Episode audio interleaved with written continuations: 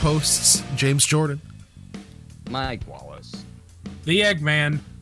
And Damon Sawyer. Coming at you for yet another edition of the Wide World of Motorsports podcast on CFMH 107.3, local FM in St. John, New Brunswick, CKMS 102.7, Radio Waterloo in Kitchener, Waterloo, Ontario, and on the Performance Motorsports Network app on your smart device. We're also on demand on all streaming platforms until this episode when we get taken down. Also, we're on social media at the WWOMS. Check us out there. We're uh, we're trying our best. We really are. we're trying our best to there. Give us some love. Give us a like, yeah. comments, uh, message us. It, even if you want to just talk crap on us, go right ahead. We're we're welcome we're welcoming on that. I would be okay and, with that because then I would know that somebody else is listening. Right? It's, yeah, it's just like the wrestling mentality. If people are booing, that's fine. Yeah. It's when people aren't doing anything at all. When there's silence, that's scary. That's right. Like on our website, the silence there is scary. Triple W dot. This is like a terrible intro. Triple W dot the Wide World of Motorsports podcast dot wordpress dot com. Um, listen, folks, we have the best. We have one of the best podcasts in the region of Waterloo and Ontario for Canadian podcasts. We, it's one of the biggest, and you gotta love it give us some love. And no, I'm, I'm not going to trump us on this one. Aww. We uh, we're coming for the 33rd episode of season six, and this is going to be a good one. Um, I know it. Yeah. I we, we went over it. It's going to be good all throughout. We're going to talk about a little bit about the Pinty's in a little bit. Uh, Eggman here, he ended up uh, having a little bit of a adventure we're going to talk about, and NASCAR news like the 2024 schedule and iRacing coming to console. We're talking about that in a bit, but we're going to all start it off with the driver spotlight segment. And I think I'm just going to, you know what, I'm going to kick it off cuz you got you got to do it right. You got to do it with one of the best Earnhardts. Jeffrey Lynn Earnhardt he competes currently part time in the NASCAR Xfinity Series, driving hmm. the. he drives. Yeah, he drives the numbers forty four and forty five in the, the Chevrolet Camaro for Alpha Prime Racing. And if you didn't know, he's the son of Kerry Earnhardt, grandson of Dale Earnhardt. He's 34, but he started racing like obviously uh, up in the he, he moved up pretty quick, relatively. His first race came in the Hornet division at Wythe Raceway in rural Retreat, Virginia. He scored three feature wins and finished in the top five in division points, winning Rookie of the Year. And then the following year, he moved up to the Sportsman division at Motor Mile in Virginia, finishing in the top 10 in the standings there. And then that's when he competed in the late model uh, season finale at the track as teammate to RCR developmental driver Allison Duncan, and that's kind of where General Motors saw him created a driver developmental search program where uh, they were looking for people that they were at back in the day. That that's when they started doing this stars of the future, looking at people who were the face of the. My favorite was the Gillette Young Guns. That was my favorite. Um, but yeah, so he tested the Busch car and it looked good. He made the cut uh, for that uh, program and went to, to the up to the NASCAR Busch Series in all in 2007. He he had quite the first couple of years in his career, and then moved up to the ARCA Series at that point. Raced with Rick Ware, and and then he ended up uh, making his run for Rookie of the Year in the NASCAR Camping Trucks in 2011. And then also ran in the 24 hours of Daytona, where they finished 12th for Ware Racing. Um, so that's uh, he he went to Grand Am in the Rolex Sports Car Series in 2012, and he raced there in the GT class for Ware Racing as well. Good old RWR, hell yeah. um, and then and then uh, that's when I I remember when he came in uh, in 2020 uh, 2013 for sure. That's when I I remember uh, another seeing another Earnhardt up there on the ticker. Um, wasn't until 2017 when he because in 2015 2016 he raced for go fast and bk racing in a ford and a toyota. And then in 2017 he raced for circle sport dash the motorsports group. That's the name of the team. They went with an abbreviation which uh, didn't make it any better but the uh, that's when he raced in number 33 in the chevy and he did not do very good in that season um, i wish he did but he was uh, he was basically back back the pack guy. Um, his highest finish came at a P twenty seven at Bristol. In uh, and that was back in the old Monster Energy days, if if y'all remember that. So he, we've seen him though in recent years do some one offs throughout uh, through different series like the Xfinity, um, and he hasn't ran a cup in what since pandemic era, I believe. So end of uh, just right before the pandemic. So we've seen him. We've seen him around. He's still he's still doing stuff. His performances now, though, and if anyone doesn't remember when he ran in the Pinty series back in 2016 for Dave Jacombs in the number 36, and he raced that at Three Rivers. If anyone, if anyone didn't know about that, mm, that's cool. Yeah, um, yeah. So, I I would say, as an Earnhardt, a lot of people probably put him up there. Probably put him up a little too high on the the spectrum there. Uh, you know, there's a lot of there's a lot to expect out of an Earnhardt, uh, but he's still he's still it's still good to see him around. I, I know, and it, just as WOM sidebar, I know with other I mean, you ever hear driver announcements, like for example, we just heard that Hailie Deegan's going to be going full time in Xfinity, and I'm like, oh, you know, every series needs a a mid packer. Um, we need we need guys to fill the field. Uh, we need racers, and it's not because they're bad or it's not because they're good. We just need guys to show up and uh, I always felt like that was like what Jeffrey was, and uh, oh, and you know car- carrying on that Earnhardt legacy, and that name is is totally another ballpark too. That's my that's my favorite part about it. But yeah, my pick Jeffrey Earnhardt, and uh, I don't know if I'm ever going to pick him again. So that, that's it. That, that might be it. Um, what do you guys? So who wants to take it next? Eggman, you got it. Uh, Damon, I'll go, Mike. I'll go next. All right. So, you guys know how I love picking one race wonders, and uh, this is no different. Uh, I picked Elliott Sadler. Now, not a lot of people were aware of this because he only raced mm. the number 33 for RCR in the 2012 Daytona 500. Mm. Uh, at the time, the number 33 was something of a rotating ride slash a joint venture between RCR and the previously mentioned Circle Sport. Uh, other drivers that year included Elliott's brother Hermie, as well as Brendan Gaughan, Austin Dillon, Tony Raines, Jeff Green, Cole Whitt, and Stephen Late. Bet you didn't know that wow. last guy, did you? Stephen, Stephen Late and for dinner? the crew chief. Stephen Late ran 21 races that year in that car, and I've never heard of him. so he's probably he best known. He's probably best known. He was in the Jack uh, Roush. Like, remember when they had on TV the trucks and they were doing like the contest?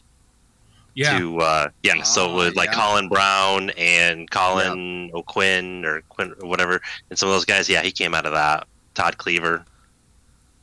Huh. Yeah, he was a uh, Roush development driver. Back when there was money in NASCAR the old uh, number Correct, ninety yeah. uh, CitiFinancial Ford. Yep. Well, the more you know. Uh, so yeah, here there's the no there's no real remarkable story about how he got the ride. He was at that time one of RCR's Xfinity drivers, and they just gave him the tap to run at Daytona. Cool. Yeah, I I'm just looking up that livery now, just trying to remember. I posted it in the Discord. Um, yeah, that Kroger. Oh, Pillsbury's on it. Cool. And the Green Giant. And then the Mitt. Man, they got some cool they got some cool stuff on that car. It's honestly a decent paint scheme. Yeah, I always thought that they just had a little bit too much on that on their cars, but looking back at those liveries now though, it's pretty sweet. Yeah, Elliott Sadler and the you know, con- like I guess to to compare with mine, you know, those famous racing families. Well, like you know, you see you see it. Uh, we're not, I don't know if we're going to keep going here on that uh, that vibe. I don't think so. Who's who's who's going next? Because it depends. I, I don't I'll, think I'll go. I don't think Wally's is. That's for sure. I think uh, no. I think mine's not quite in the vibe, but mine is all no. about the threes. This is episode thirty-three. Mm-hmm. So mm. my driver today is going to actually be Ed Carpenter. So Ed Carpenter, as we know, is son of Tony George, the old IRL boss and owner, but he owns his own team in the IndyCar series, and normally he does an all oval schedule. And he drives a third car for his team. Normally, he drives the number 20. This year, he chose the number 33. And when he announced that, that he was going to drive the 33 this year, it was on his birthday, which is March 3rd, and the announcement was at 3:33 p.m. He has three IndyCar wins, three IndyCar pole or Indy 500 poles, and his goal was to be first in the field of a 33 in the Indy 500, which is obviously his team's big push for the year. And I took that information from IndyCar.com. But yeah, that was just a quick little. We're going to go on the numbers and the themes of that. I couldn't think of a better theme for 33 than, than that. So that, that's, that's all cool. I got. That's, the, I, you cool. know what now like I I'm pretty sure I I have to have gotten a shot of that at some point at at the Honda Indy. Well, he doesn't drive road courses. Yeah. Oh, yeah, so he just does the Oh, yeah. Hmm. Okay, well, hey, you know what? The more you know here on the WOMs, that's for sure. Uh that's a good that's a good one. He's I don't think we've had him on as our driver spotlight yet. I don't think we did that no, for number 33 no, last not. year. We always try to get into different series other than just Cup or NASCAR. And getting an getting uh, an IndyCar driver on here uh, once in a while for the driver spotlight that is much needed. That is that's a good one. Uh, but stay just, tuned for episode 34. I got a good one for okay, that. Okay, okay. We'll, we'll we'll hold you to that one. Um, this next one though, I don't know. Well, born in 1933, fitting because he drove the 33 on episode 33. It's Robert L. Bondurant. Bob Bondurant. Bob Bondurant. Um, Bob. Most people recognize Bob's name Bondurant, that part of the name, for driving schools all over the United States. He, I thought there was something familiar on that one. Yeah. Yeah, yeah. So so Bob before he started the, those schools, he was actually a very successful uh, driver. One of one of the few very successful American drivers when it comes to European sports car racing. He drove in races like 24 Hours of Le Mans 1964. He drove in the Targa Florio and the Cobras. He won the first race uh, for Shelby's Ford Cobra um, uh, in Colorado. Uh, he drove with Dan Gurney. Uh, at that Le Mans race in the in that Shelby, uh, he drove the um, drove the uh, the GT40s as well. Uh, he drove Can Am and back in the day. He drove F Formula One back in the '60s. Uh, he drove everything. Is he still with and us? He no, he passed okay. away in uh, November twelfth, twenty twenty one, mm-hmm. uh, at the age of eighty eight. But uh, you know, he he also not just um, not just that kind of racing. When he moved into to teaching or, or instructing, I guess he's instructed people like James Garner, Paul Newman, Clint Eastwood. Yeah, he had a cool Robert looking school. Uh, Tim, Tim Allen, Tom Cruise, and Nick Cage. Um, but in particular, he drove the number 33 only one time at uh, Riverside, California. Uh, that's the only place he he made four total NASCAR starts, and and they were all or Grand National starts really, um, which were all at Riverside, and uh, we we all know the reliability. Uh, we're going to talk a little bit about that later, but the reliability of these older cars uh, back in the day. But Bob was he was no he's known when you get into this racing stuff. Like he he helped um he was training like when I said uh, James Garner, he was training him for the movie Grand Prix. If anybody's ever seen that movie, a fantastic. Oh, um, cool! One nice. of the one, nice. one, of the holy trinity of racing yeah, yeah. movies. That one. Yeah, cool. uh, yeah, for sure. Um, in sixty, so in '67, he drove uh, Can-Am Series and in a Corvette L88 Coupe at Le Mans. Uh, where was it? Later that month, while driving a McLaren at Watkins Glen, the steering arm broke at 150 miles an hour, approaching the loop chute section of Watkins Glen, the current turn five, but without the bus stop uh, which was installed Ooh, in 92. Okay. Bondurant sustained serious rib, leg, foot, and most seriously back injuries in the subsequent accident in which the, his car flipped eight times. Doctors told him he would likely never walk again, but through courage and hard work, he overcame his injuries. injuries. Um, and then that's that was his push into um, teaching or instructing away from actual yeah, his, racing his school was all I think it was taken over by um, a company that bought over Skip Barber and then yeah. turned into their own company. But it was I've seen this track from somewhere. I recognize it from like Top Gear or something like that. The um and that's oh, cool. It's it's cool. Yeah. This guy uh it's cool to think about that stuff because you don't you don't ever think like who teaches stunt drivers, who teaches well. So and the thing about guys like whoever, like right? Bob is Bob, he is really famous more so for being like uh, uh, an instructor, mm-hmm.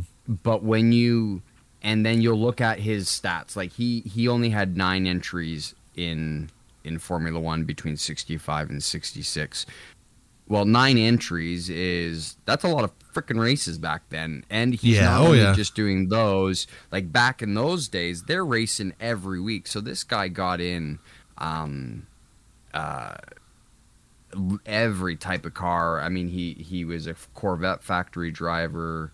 Um, he, I think he's in the uh, Corvette Hall of Fame uh, yeah, Bondurant was inducted in the Motorsports Hall of Fame wow. of America in 2003. He nice was inducted pick. in the West Coast Stock yeah. Car Hall of Fame in 2014. So, wow. Yeah. So here, so um, along just last thing, the school was founded in '68 and has graduated celebrities for car movies. Like I said, a couple of them, but Christian Bale with and along with over 500,000 other graduates from See, that, I love that because I'm, I'm a big movie that's guy cool. and I always like when a guy does their own stunts and that's mm-hmm. that's right there. Like you know what man, that's probably one of my favorite picks for driver spotlight. Uh good one, man.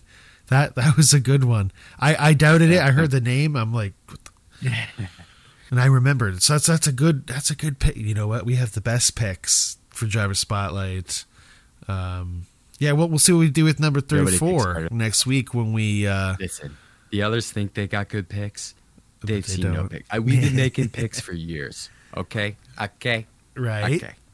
Um, so uh, next up on the schedule here is NASCAR Pinty's, and we're going to. Uh, it's been a couple weeks. We're going to get into some thoughts after afterthoughts of, of the after after hours because way after hours because we uh, we took a bit of an off week last week after that race at Delaware Speedway uh, when the NASCAR Pinty Series wrapped up their 2023 season for the Pinty's Fall Brawl and mixed reviews in that race. We'll we'll, uh, we'll we'll for sure wrap up that get to that in a bit. But there are some thoughts still on our mind after a couple of weeks there are still some things that I'm going around at work, I'm going around at home, and I'm thinking about it. And uh, we're going to talk a bit about uh, this stuff a little bit more down the road. We're going to have a full episode about that as well as guest spot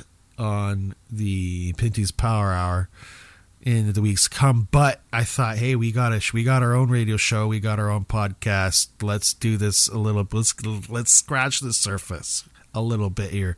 Damon, you made a good point um, about some of the, I guess you could say the reliability of the cars are in a bit of a question for uh, for some of those drivers out there that are getting these new parts and things aren't really working out too well.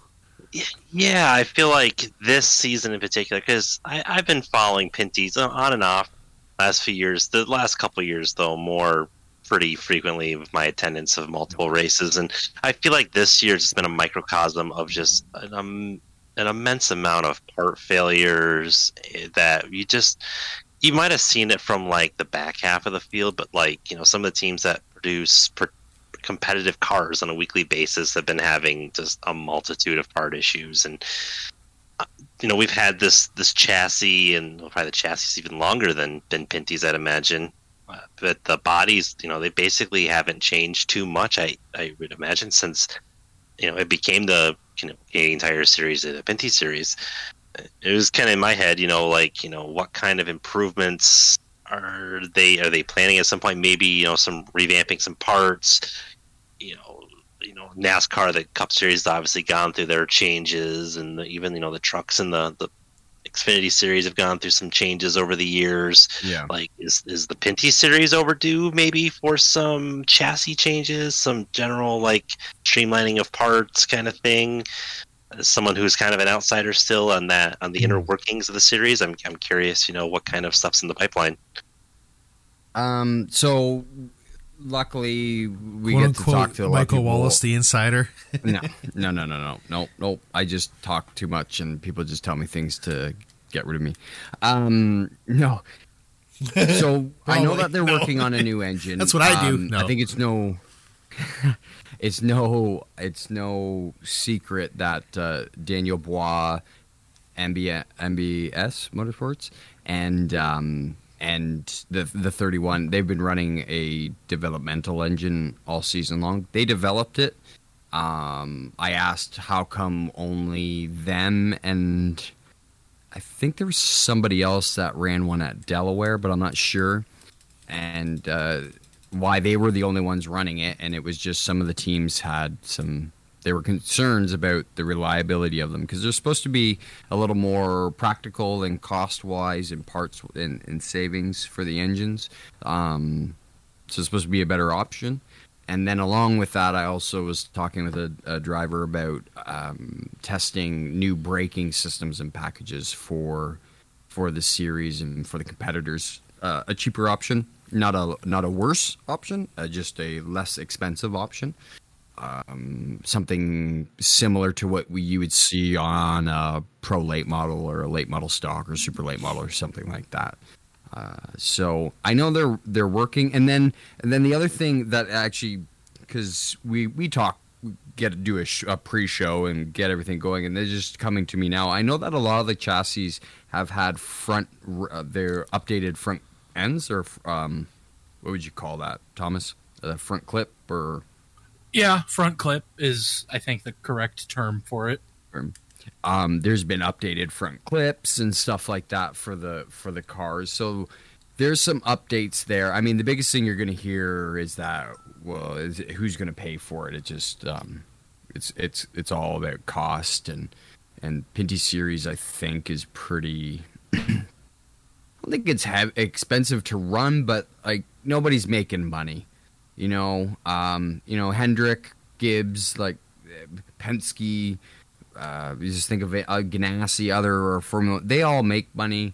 I, mean, I don't think any of these teams make money in Pinty's series. They're really doing it for for the love of uh, for the love of it, it has and, to and be the love of racing. Yeah, yeah, so. that's why I love it. Um, and so on the flip side of that, the love of it, there's there's a lot of competition in it. There's no doubt how competitive things get, and and you've mentioned it, uh, I think a couple times throughout the season, and and that's about how perfection is key.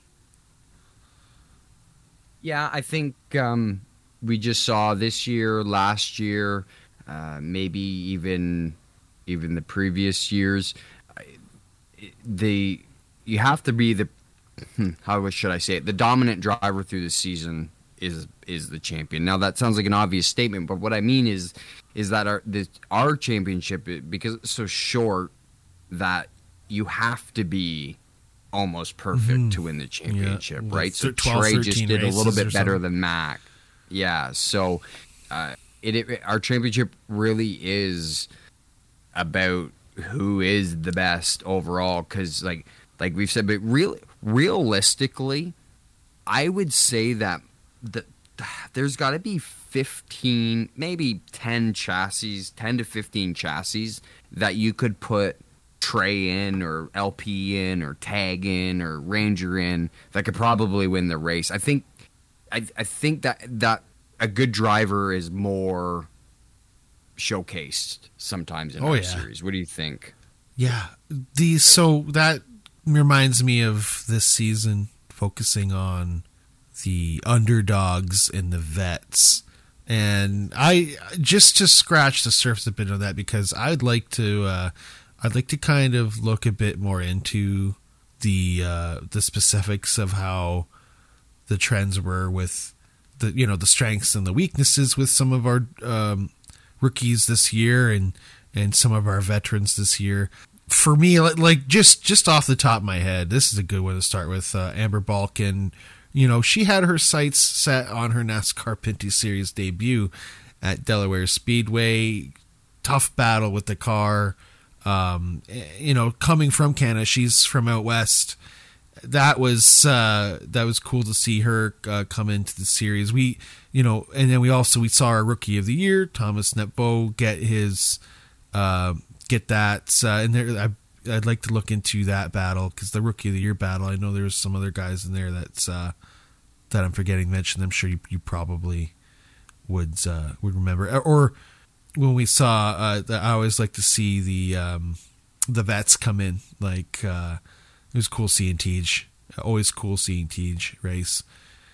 Uh, really excited to see him come back uh, at some point for 2024, or you know our our regulars like LP coming back for a solid fourth place finish in the 2023 standings and. Uh, he even he also had a pretty tough race as well at Delaware and and with uh, with Tag getting fourth, and I, I know there's uh, with some cars not being able to finish and, and going laps down, and there are there were some battles going uh, for the points there, which uh, I, would really like to look more into that uh, and actually try to watch that race on TV, because I, I, I only can absorb so much of that um, when I'm out in turn one you, you, you get you get to only follow so much uh, when it, when it comes to specifics of that. But we are at every race in Ontario. We should pr- we should probably know, but uh, that that would that would mean some diving into some stuff, uh, which we will have in a future episode. But here we go. We we got some words though with DJ Kennington, Kyle Steckley, Donald Theetge, and Thomas Nepveu after the race. We wanted to we want to make sure that we uh, we air these. So we're gonna we're gonna air these interviews and then we're gonna get back at you with more right here on the Wide World of Motorsports podcast. Here is our chat with DJ Kennington, Kyle Steckley, Donald Theetge, and Thomas Nepo. Standing here with hometown hero DJ Kennington. Uh, great race today. What did it feel like? And uh, what do you think? Maybe the car was a little bit lacking to get you to the front. Oh, we had a good car all day. I mean, there was a couple that had great cars, right? So um, we were just really tight in the center of the corner, just not enough turn. And uh, the longer the run went, the worse it would get. So other than that, I mean, we had a really good car, and it's good for my sponsors, Castrol, Sparks Power, CIM, and mm-hmm. my whole hockey team. And uh, I uh, just really happy to end the season on a positive note. What will you be doing to get ready to go into next year? For are you going to rebuild build a new car? Are you just going to re, refix this car or get it better? We got lots of stuff going on. Uh, definitely building a couple new cars this year. Uh, be a big couple just changes here coming up with how we how we do things, and uh, we're really excited to get going for 2024. Do you think maybe we could possibly get a shop tour and see some of these new things for 2024? You'll see them when they come out. Thanks, DJ. Uh, I can't wait to see you on the grid next year. Thanks, pal. Appreciate it. Thank you. Standing here with the number 80, Donald Theetge. Donald had an eventful but a really good race. Uh, how does it feel to kind of cement the end of the season with a good finish? Uh, you know, I think we got a fast car today, probably the fastest car on the track. Mm-hmm. Get it by the 74, and uh, that was kill us. You know, uh, we should be fighting with a 20 with 50 to go. But mm-hmm. you know that's mm-hmm. kind of uh, racing. So we come back, and uh, we got a good car and finished second. And we got an issue with the wiring, uh, spark wiring. You know that's why we get, get in uh, the first segment twice and uh, fix it. That the team did a great job. So we're very proud of what we did today. Yeah. You know we're just doing the oval, so we show that we we still uh, the 80 is still very competitive with those uh, guys. Yes, I would. Uh, I would definitely say that every time you are on the ovals, you are a contender for the race. You've had some uh, terrible luck, I would say, this year. Uh, are those things that that you can fix? Were they just truly bad luck? Uh, you know, it's only bad luck. You know, the two gear we broke, they were brand new, brand new. Mm. So we break uh, break the gear at Vallée-Jonction and Newfoundland. We were in the pole. Yeah. So you know that's only bad luck. In Three Rivers, you know, did only one race on a over on a road racing, and we broke the transmission. So and the transmission was brand new also. So oh with just bad luck. Gonna come back next year, you know, do the oval and try to be very competitive like uh, we always do. Well, I mean that's fantastic. I can't wait to see you on the ovals because, like I said, you always put on a good show, and you're always kind of a dark horse. I don't think they always talk about you too much, but I think they should. Uh, I think season opener is going to be at Sunset again. Uh, you like that track? Oh yeah, I like it. You know, uh, we should finish on the podium last race. We did we did a fifth, or fourth position, but we got eight on the back with one lap to go, and we get three wide. You know, for the, the for the, the win. So I think we're going to be fast next year also at uh, at sunset. Thank you. Uh, thank you so much, Oliver. I can't you. wait to see you at sunset. Thank you. Thank you. Standing here with Thomas. Now, help me pronounce your last name. Nepveu. Nepveu. Awesome. Uh, in the season finale, Pinty's Fall Brawl 250. How was it out there? I mean, you had an incredible run. I'd say your best of the season. Yeah, for sure. I think it was the best run of the season. Uh, we ran in the top five for, for, for a little bit. Uh, far hard at the end. I think I got past with 10 laps to go by by the 74. So I tried I tried hard to keep them behind me, but it was all I got. So super happy to bring it back with a seventh place, and I think it's just overall a strong finish. Ran in the front and showed we had some pace for the last race of the year. Yeah, and I see that you you already ripped that rookie stripe off the car. You earned it, rookie of the year. What what does that mean to you? Is those kind of things important to drivers? Yeah, I mean it's it's great to, to come away with this title. Uh, for sure, I don't feel like I had the the most challenging uh, driver against me to, to to race for the for the title. So I'm happy for the title, but it's, it's nothing uh, nothing nothing so big. Right. Um. So what are your plans for next year? Uh, hopefully coming back if we if we can get the package to come back next year and be able to, to run some decent race, run in the top five, and hopefully some podium uh, throughout the throughout the year. Awesome. Awesome. Thank you so much. Uh, sponsors, you want to thank? yeah, big thanks to Evirum, uh, Home Hardware, Richelieu, Propane Bélanger. Uh, without them, I couldn't be on the grid this year. Awesome. Thanks, Thomas. Well, I hope to see you on the grid next year. Thank you.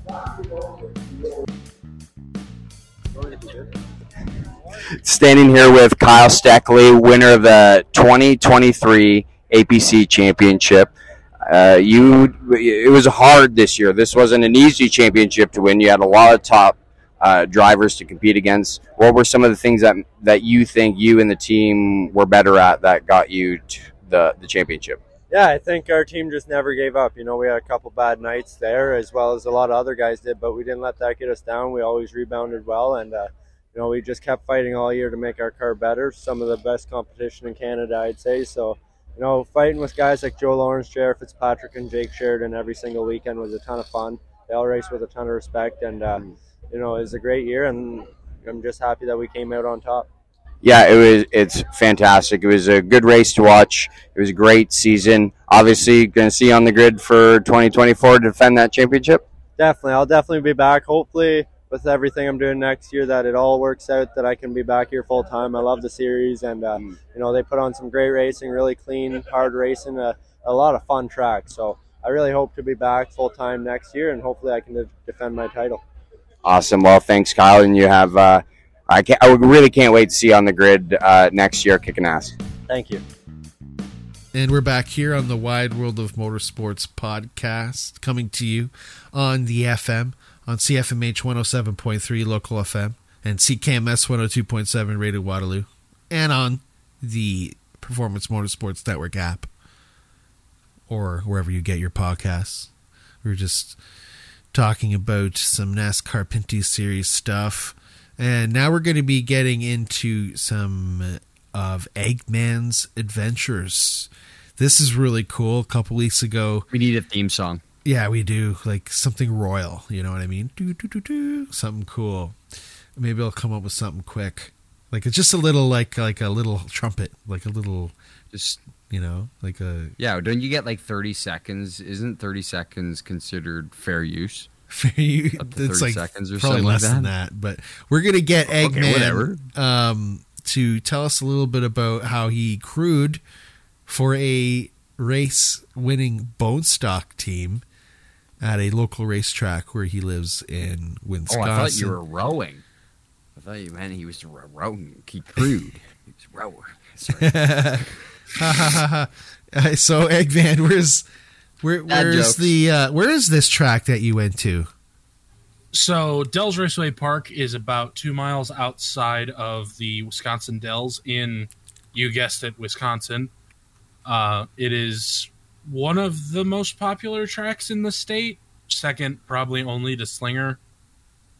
Uh, but it was their championship weekend, so it drew a decent crowd of both cars and fans. Cool. What was um, what's tell us a bit about the track? Yeah, you so, you sent a cool picture of the track. It's a nice it's uh it's a nice small track. It's uh I believe it's three tenths of a mile, if memory serves, three eighths of a mile. I don't remember. Mm-hmm. Um, it's got some decent high, decently high banks. I don't know the exact degrees. Um, mm. external pits, which I always thought was cool because Right. Yeah. Yeah. The infield. The infield is small, so you can't really fit all those guys down in there, and that's yeah. that's a touch I've always really liked of smaller tracks is if they're small enough that you can't pit in the infield. I'd always thought it was really cool. Right. Yeah. Yeah. Mm-hmm. And if you wreck out, you got to you, you potentially have to sit in the infield. Yeah, uh, several guys throughout the night did end up hitting the wall hard enough that they just had to limp it to the infield and wait for the race to be over. Oh, nice. But uh, predominantly, the cleanup crew is good enough that they either tow it or it out, flatbed it out of the track, so that's not a problem. Nice. Well, Delaware's Delaware is well I would say Sunset like is like that. It's too sh- small in the infield to bring everything. In, I've seen so that at Big O external pit, but then but then uh, Delaware they'll bring. Uh, well, they'll try to get as much as they can in the infield, but but they also have like a you know there's bathrooms and there's a concession stand and like there's yeah. services in the in the infield where Sunset there's one portage on. Where what team were you racing for, or what team were you crewing for? Who, so who were I, you crewing for? I was crewing, not really crewing so much as observing, but I was crewing a little bit. Uh, the number twenty six car of Josh Mazer. Um, so I don't know if you guys know, I own one of those four cylinder race car things that I am working on getting on the track, and he has been helping me with nice technical support and uh, procedural stuff and rules questions and stuff like mm-hmm. that. And he invited me along on that weekend to see how the pits work, how traffic flows, where tech is, how tech works, all that good oh, stuff. Oh, cool. Man, that's gonna be so. When you are, if you're gonna be racing, you're gonna be you're gonna take take some videos. I hope. Oh, absolutely. That's cool that a guy yeah. kind of like brings you in. It's like here, like that's kind of like a, a, nice way into things, like a nice yeah, welcome. The the racing community in my area, at least, specifically these four cylinder guys, have been super helpful and super inclusive. Um, mm. It's not like they see me as more competition. Uh, frankly, if more cars enter, that means keeps the, the series around, keeps the series the around, keeps the track open, and the purse is bigger. So yeah. there all four more guys. So, yeah, yeah, I would he, say De- Delaware. talking about Delaware again, but that they have that like that four cylinder bone stock uh, craze. Like they'll have they'll have fifty cars show up for Friday night.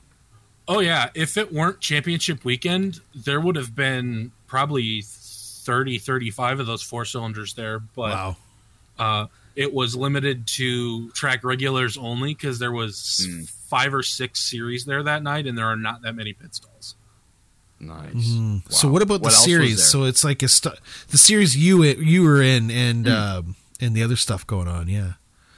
So we were in the what what DRP calls the bandits, which are known as mini stocks or four cylinders, or Slinger calls them the bees because you know Slinger Stinger. That's a whole thing. Cool.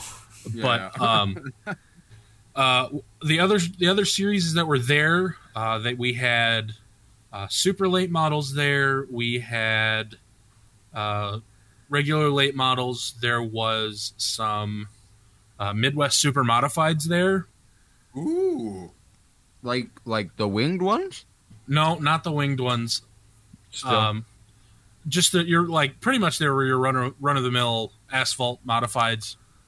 Uh, they they did put on a pretty decent show actually, despite there only being like six or seven of them there. Mm. Uh, that happens with those touring series sometimes. Yeah. So the day after it was because it was championship weekend, they ran Friday night, Saturday night, and Sunday night was a makeup race from the beginning of the year that got rained out. Oh. So um, on Sunday they raced the Midwest Super Truck Series, which was really cool.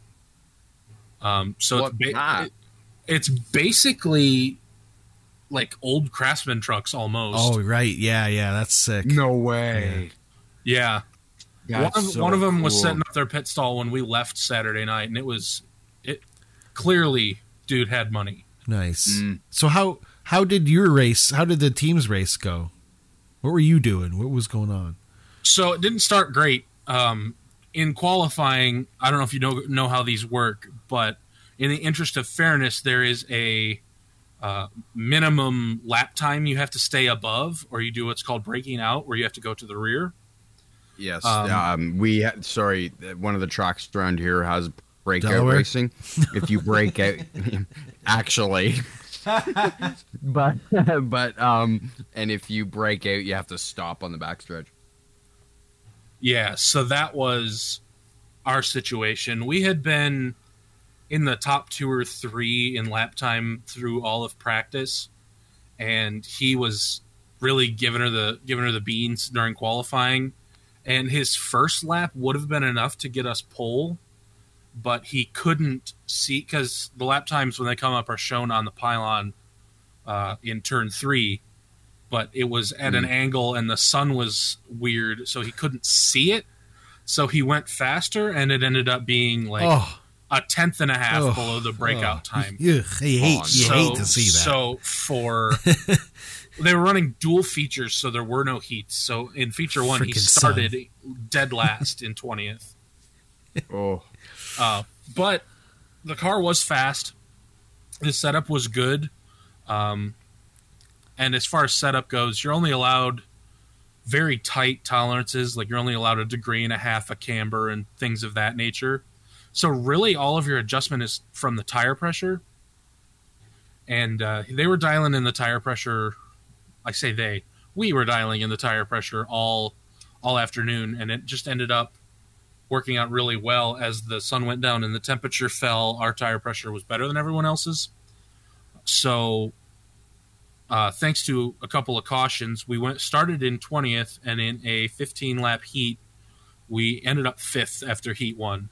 Ooh, and uh, wow, yeah, he was wheeling it. I'm not gonna lie, he was he was he was driving his tail off. And honestly, we would have been higher than that, but on the last restart, the guy in front of us was not fast, and he was kind of in our way. But but it worked out. Up, it, it, did work out. You won. You guys won. And then in Heat 2, which was a 20 lap feature, we started fifth uh, we had raced up to second, and then it had, it looked like the guy that was in first was just going to drive away from everybody, but he tagged the wall off of turn four and had to take it behind the wall. So we suddenly found ourselves in first place by about a second with 12 laps to go. And there was the one car that did run run him down and was challenging for Ooh. the for the lead. Uh, I wish I would have gotten video of it, but I was too busy focusing my, on yeah, right, biting your nails, and, yeah, uh, focusing on the race. But uh, he actually had moved to the outside to go around us in turn four, but there was a wreck on the front stretch, so the caution came out, and he ended up winning under yellow. So nice.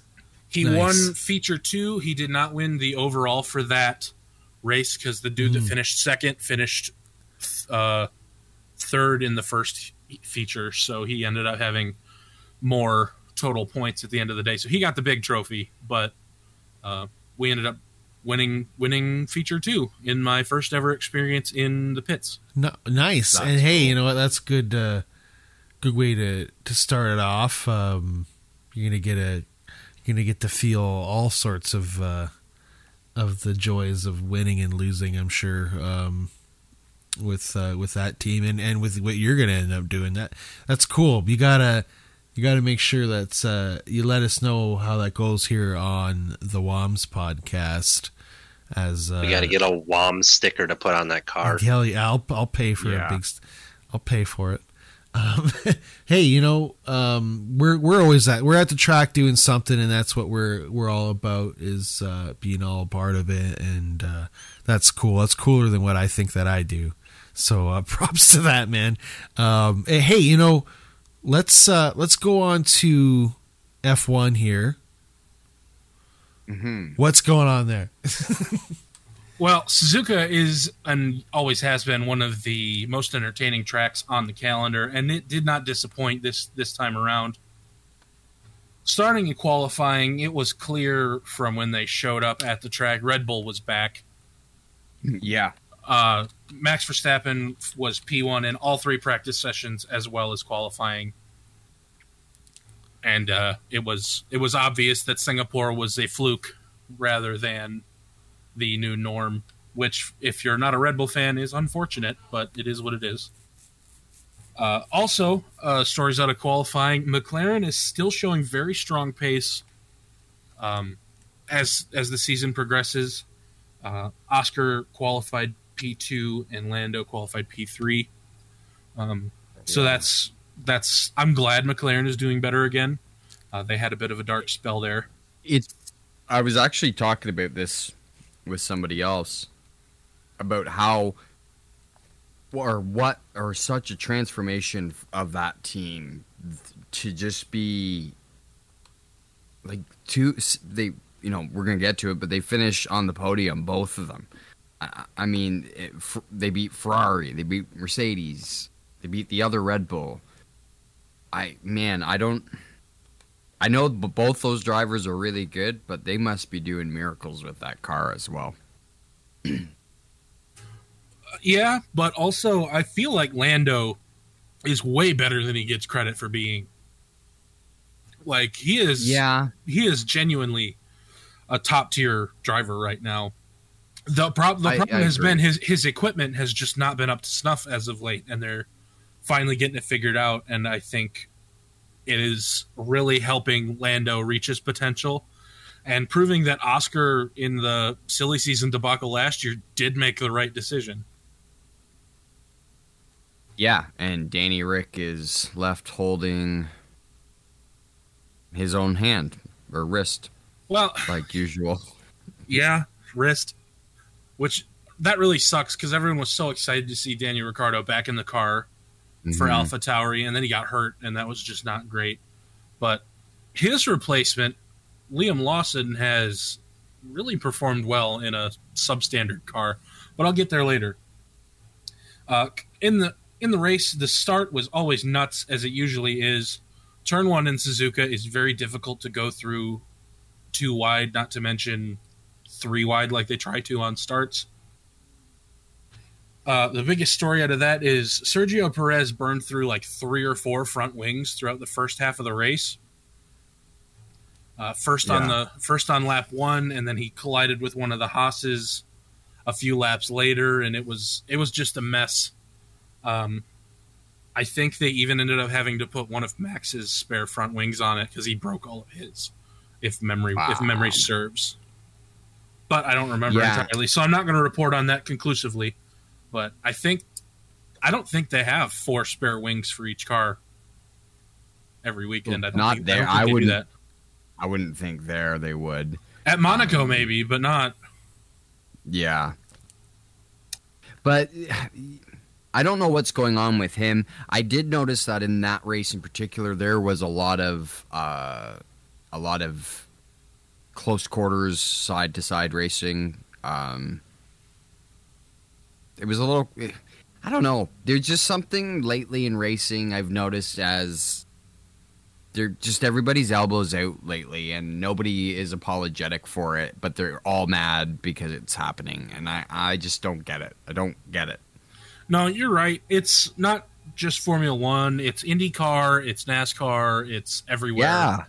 It's yeah. like nobody respects each other anymore. And i don't know yeah. what what happened there's no gamesmanship there's no iRacing. There's there's no chess. There's no there's no chess matches going on. It's all just racing used to be and I'll use the same analogy again.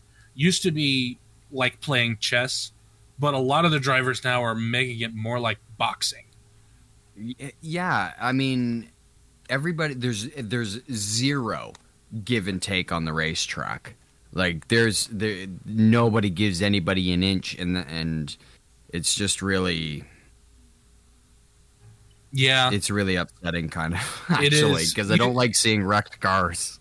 It really makes you feel for the guys that work in the shop when they tear up race cars every week and they got to consistently either put them back together or build new ones so they can go wreck it next week and it it, it really does make you feel for those guys um, yeah, and sometimes I feel like it's just un it's unnecessary. You know, th- these sports are expensive enough. Um, uh, I don't know if yeah. it's a product of the pressure that drivers are under from teams to perform. Because um, we've seen how quickly F1 drivers can get thrown to the curb. Um, speci- like that yeah. year, Red Bull went through Alex Albon and Pierre Gasly throughout the course of a season. Yeah. Um, it's, yeah, you're right. I, I think it's a par- partially teams are too quick to get rid of drivers that aren't performing well, and partially the um, the pressure to win is just more than it ever has been. But we'll just have to see how that progresses. It's going to get to a point where it's going to go back to where it was, but I don't see it yeah. happening anytime soon. No, I I agree. There's there's always an ebb and flow, and and you'll have some drivers come in and that'll, you know, grab somebody by the. excuse me. So sorry. Just cough sneezed into the microphone. um, we'll grab a grab a driver by the ear. Yeah, it's there's gonna be somebody comes in. Probably not an F one because it's a little too quote unquote sophisticated for that but someone's going to come into the Cup Series and not take this kind of you know what from the other drivers, and it'll it'll start to sort itself out. But, I think uh, we had a prime example of that this uh, past weekend at Talladega with Matt Crafton and um, Nick Sanchez there. New yeah, uh, new blood that, and old that. Is, that is true. Um, we'll have to talk about that another time, but I have I have a lot to talk about on that whole situation. Probably save that for another week because it is something that needs talking about. But uh, last couple of notes I have on the Formula One race. Uh, Mercedes is still steadily improving slightly every race, and I think that's good to see after their sort of fall from grace in the last couple of years. Um, also, on the Mercedes front, George Russell attempting to use Carlos Sainz DRS trick from Singapore against Charles Leclerc, uh, but it did not work like like it did for Carlos Sainz as uh, Charles ended up passing both Russell and Hamilton and ending up in P4 in the race. Uh, other notable finishers, uh, like we said, Lando finished P2, Oscar finished P3, uh, Fernando Alonso, despite having a couple of rough races in there, is back in the points at P8. And both Alpines, Ocon in ninth and Gasly in 10th, scoring points this week. And as I mentioned before, even though it's not a points finish, Liam Lawson finished 11th. And that is another strong finish from that young man. Yeah, F1 is in my back burner these are always good updates from the Eggman, and uh, yeah, I, I, gotta. I can't wait till we get into that in the next episode here on the Wide World of Motorsports podcast. I, um, I think we'll wrap it up on this today, as we got a minute or so left. Is Charlotte Roval coming up this weekend for the NASCAR Cup Series?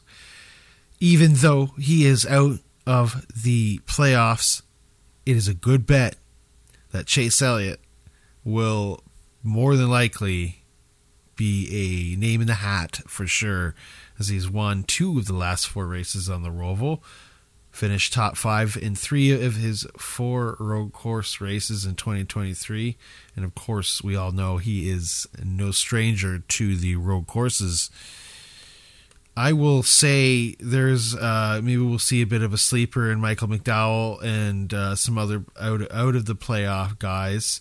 In yeah, playoff, other, I, I, in my notes, I have a couple other names to watch. Chastain is always a good good bet to run yes, road courses. Yep. I was almost uh, thinking. Uh, let's see what Dan, Daniel Suarez does too this week. Uh, he he's in my picks this week. Mm-hmm. Actually, Daniel Suarez is uh, only or first. I don't remember if he has more than one I feel like I say that every weekend com- about coming them. at a road course. Trackhouse's uh, road course program is just outstanding, and there's nothing nothing else to say about it. My other two picks are Reddick and Christopher Bell, which Ooh. have both both performed really well at road courses in the past as well. Yeah, we'll we'll we'll see what happens uh, this Sunday as uh, as we'll we'll get into next episode. We'll talk about the 2024 schedules, well as iRacing coming to console. But uh, we'll uh, we'll talk a bit more about how the Rovals around this day. I'm excited. Love the Roval. Can't wait to see it this weekend. Talk about it next episode on 107.3 local FM, St. John, New Brunswick, CKMS 102.7, Radio Waterloo in Kitchen Waterloo, Ontario, and on the Performance Motorsports Network app. Follow us on social media at the WWOMS and get our episodes on demand wherever you get your podcasts. Well, that just about wraps it up for this edition. I am James Jordan. Mike Wallace. I'm the Eggman. And Damon Sawyer. We'll see y'all around the bend. Just the facts. Adios. Bye bye.